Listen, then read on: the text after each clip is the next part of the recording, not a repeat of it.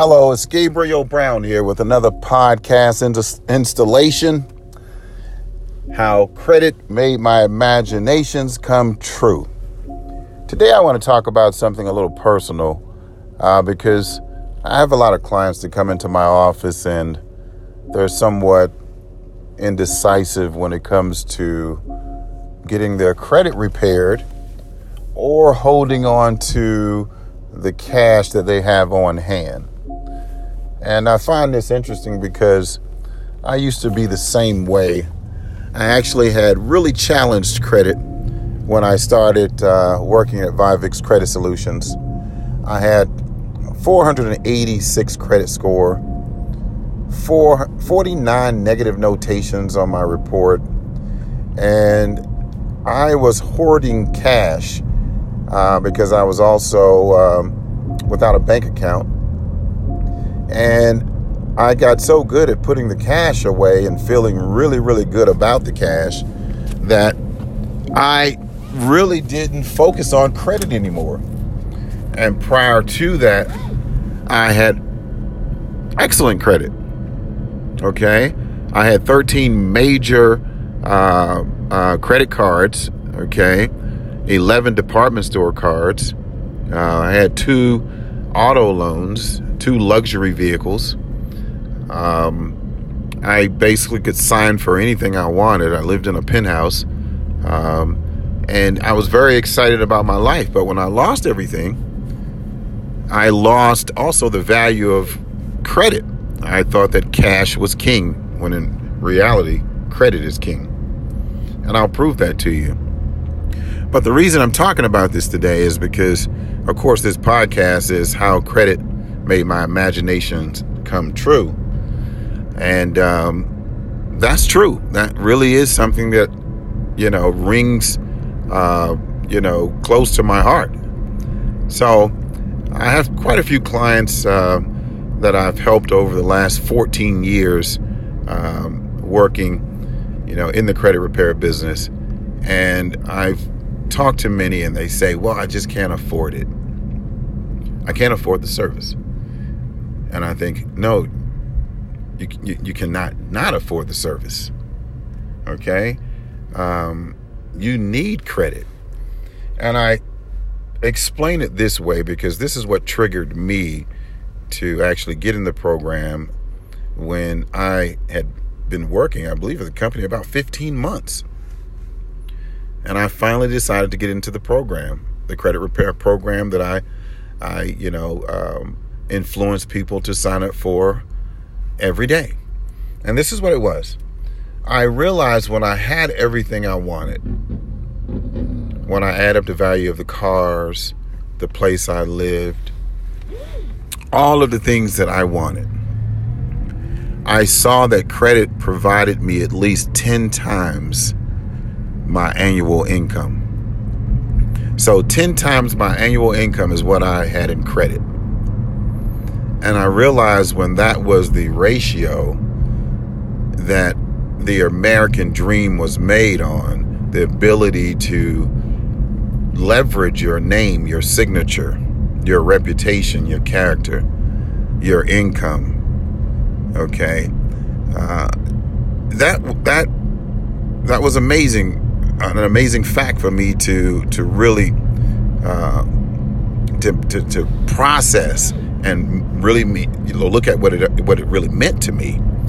And I'm even a little tongue tied thinking about it because I'm having uh, my mind is going back to when the realization became clear. So when I talk to clients, I say, listen, the money that you have in your pocket, if you spend a dollar, you've spent $1. Okay? If you use your money to invest in the credit repair program and you spend the cost of the program, you actually give yourself the potential to leverage yourself up to 10 times your average or your annual income. All right, let me say that again. You're able to potentially leverage yourself up to 10 times your annual income. And I'll make that clear here. Uh, I live in Las Vegas, Nevada, the average income for someone from Las Vegas is around $45,000. Okay? So, how could someone that makes $45,000 potentially translate that into $400,000? Well, let's look at it. A person that makes $45,000 can buy a house for about 150 to 200,000. Let's just say 150,000. Okay? That same person can buy two cars. Let's just say they're 40,000 each or 30,000 each. Let's say 35,000. So 150 and two cars at 35,000, that's 70,000. That's 220,000. Okay, a person with 40,000 income can then amass let's say the average, 8 credit cards. Let's say each credit card has a $10,000 limit. Okay? That's $80,000. All right? So now you got the, the 150. You got the 70. Okay? That's your 220. All right? And then you got 80,000. That's 300. All right? Now that same person could amass six or seven department store cards. Let's say 5,000 each. Okay? Let's say that's 30,000.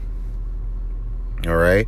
You can easily see how someone that makes 40 to 50,000 can get $400,000 in credit. But imagine that person that makes the 40 to 50,000 just using that their income every dollar they got to pay their bills and to live their lives. Can you imagine the level of life that they could live if they had the credit with their income?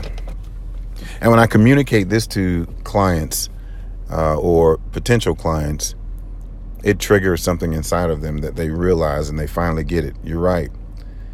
Uh, living check to check. Cash is not king of my life like that. And they decide, yes, I think I can afford the program because I need to leverage myself. I need additional instruments to help me.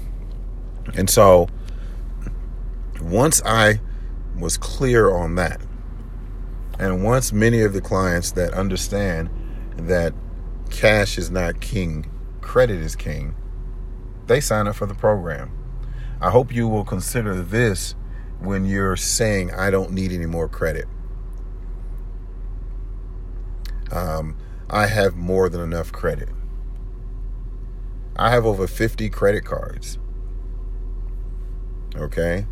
And I've explained before how I could benefit from having 50 credit cards and not use them all, but actually get credit for having them all. I call that the deficiency balance protocol. That's one of the, the tactics I teach about how you can have 30, 40 credit cards and have a deficiency balance on those cards and get credit. Okay? You're not using the cards, but the cards are being reported to having a balance, and you get a statement every month, which is a negative balance statement. The creditor owes you money. And generally accepted accounting principles, you have to disclose who you owe when you're in business and who owes you. And I teach some other tactics that will get you credit uh, for having that many cards, but actually out without using uh, the cards in a way where you have balances on all of them, but you will uh, be able to show activity on all of them.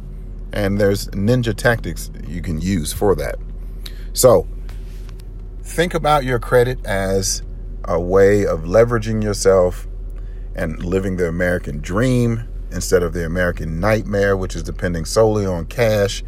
If you're cash strapped, if you're cash rich, you're extremely liquid, then of course you don't need credit. You don't need the leverage. But even the rich still use OPM, other people's money. So consider that for the day that credit is king, cash is queen, and you should be living the potential of 10 times your average income or your annual income. You should have that much in credit. All right, signing off until the next podcast. Again, if you're interested in the Wealth Score Academy, where I teach you about the data reports that make your credit reports, okay? The data reports that make your credit reports. Uh, there's 70 plus that I teach on in the Wealth Score Academy. If you want more information, you can reach me at support at secretwealthscore.com. Support at secretwealthscore.com. Or you can just go directly to um, the Wealth Score Academy site. And for a limited time, you can sign up for $97 for 30 days, 30 day access to the Wealth Score Academy for $97. All right. It's a six to 12 week program, depending on the pace that you uh, train at. Um, but you can go to wealthscorecoach.com, wealthscorecoach.com, and get more details on the Wealth Score Academy and enroll for a limited time for $97 for 30 days. I look forward to seeing you at one of my upcoming Wealth Score master classes, or I look forward to training with you in the Wealth Score Academy.